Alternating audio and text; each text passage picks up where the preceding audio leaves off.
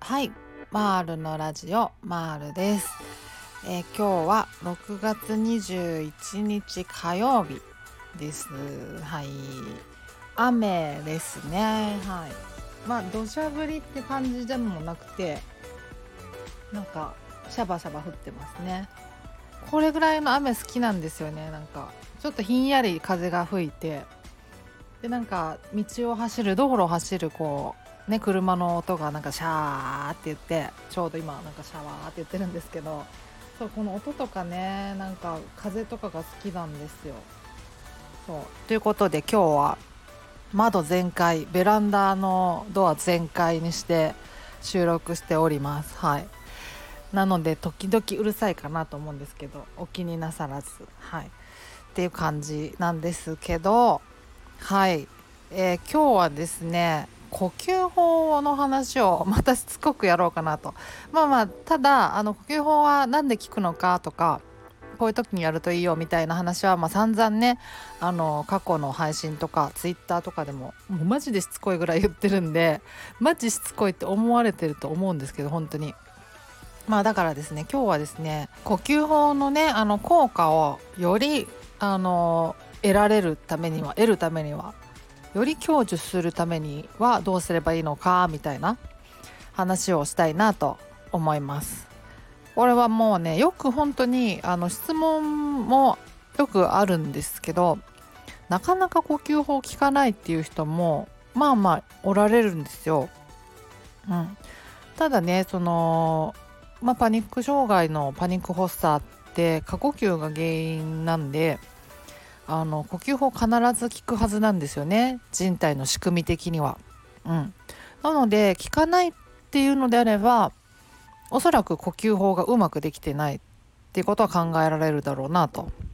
思うんですよ。でうまくできない可能性はあの大いにあると思うんですよね。うん、あのっていうのはねあの私はねあの腹式呼吸がそもそも得意だったんですよ。得意っていうほどでもないですけど結構慣れてたんですよね。ヨガとかやってたから。あと瞑想とかでもねあの腹式呼吸意識するので割とねなんか腹式呼吸やった時の体の感覚とかも大体分かってたしまあまあ慣れてたんですけどあのあんまりやったことない腹式呼吸っていう人はあの腹式呼吸がなかなかできなかったりとか腹式呼吸やった時の感覚があまりなんかこう馴染めなくてなんかどうもうまくいかないみたいなのはあの話は聞くんですよよく。うん、なので呼吸法がねあのうまくいかないっていうこともまあ大いにありあり得るだろうなとでそういう場合はおそらく腹式呼吸がなかなかうまくできてないんじゃないかなとかっていうのは考えられるかなと思ってるんですよ。うんうん、そう腹式呼吸なんですよね基本的には。で腹式呼吸ねあの本当あのやったことないとかいう人にとっては結構難しいらしいですね。うん、まあまあそれも人によるんだろうけど、うんうん、そうあのまあ基本的にあの吸った息がお腹まで行ってでお腹から息を吐き出すような感覚なので息を吸った時にお腹がちょっと膨らむ感じですね。まあ、そんなにあのぷっくり膨らむっていうほどでもないかもしれないんですけどそうで息を吐いた時にお腹がへこむようなイメージですね。うんそうそれをねあの普段からあの練習してですね腹式やった時の体の感覚っていうのがあの馴染むと、まあ、呼吸法をやる時もねあのスムーズに腹式呼吸できるようになってくるんじゃないかなとは思うんですよ。そうあの腹式呼吸やるとあの体本当リラックスするんですよね。あの息をこう吐き出すごとにこう体の力が余計なところのにかかってる力が抜けていくような感覚はあのあるんですよ味わえるはずなんでその体がの力が抜けていくような感覚とかねそれも含めて普段からこう練習して味わっておくっていうのがすごく大事なのかなと思います。うんうん。まあ腹式呼吸だけの練習ももちろんいいですけどついでにまあ瞑想ねしてみるとかあとまあ自立訓練法あの前ねなんか過去の配信で私次回訓練法とかって口走っちゃってるんですけどなぜか。あの自立訓練法ですね。自律神経をあの整えるようなあのやつなんですけど自立訓練法っていうあのあれであの検索するとあのやり方とかもあの普通にたくさん出てくると思うので、うん、あのググってもらえたらなと思うんですけど自立訓練法とかね、あの毎日やるのすごいおすすめですね。あの自立訓練法自体はあの複式でやれとかのは何何も書いてないと思うんですけどまあまあ複式やりながらの練習しながら自立訓練法するのおすすめです。私それずっとやってましたね。初期の頃は特に。毎日毎朝やってました。うん。そう。自律訓練法はねあの自律神経をあの整えたりっていうような効果があのあるって言われてるやつなんですね。で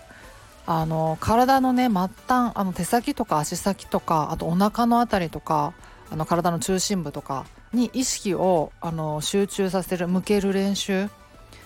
になるんですけど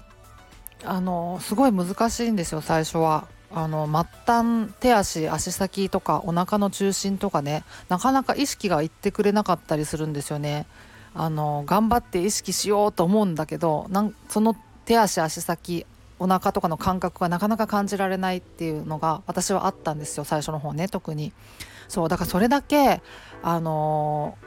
ー、体のね各部にね意識を向けるっていうことを普段いかにしてないかいかに苦手としているかっていうのが自分で自覚できたんですけど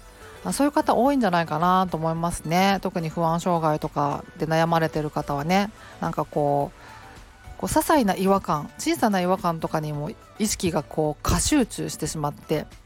あの他のところに意識が向かないみたいなことが、まあ、よくあるのかなと思うのであの不安障害の時ってねだからそういう時にこう意識を散らばらせるような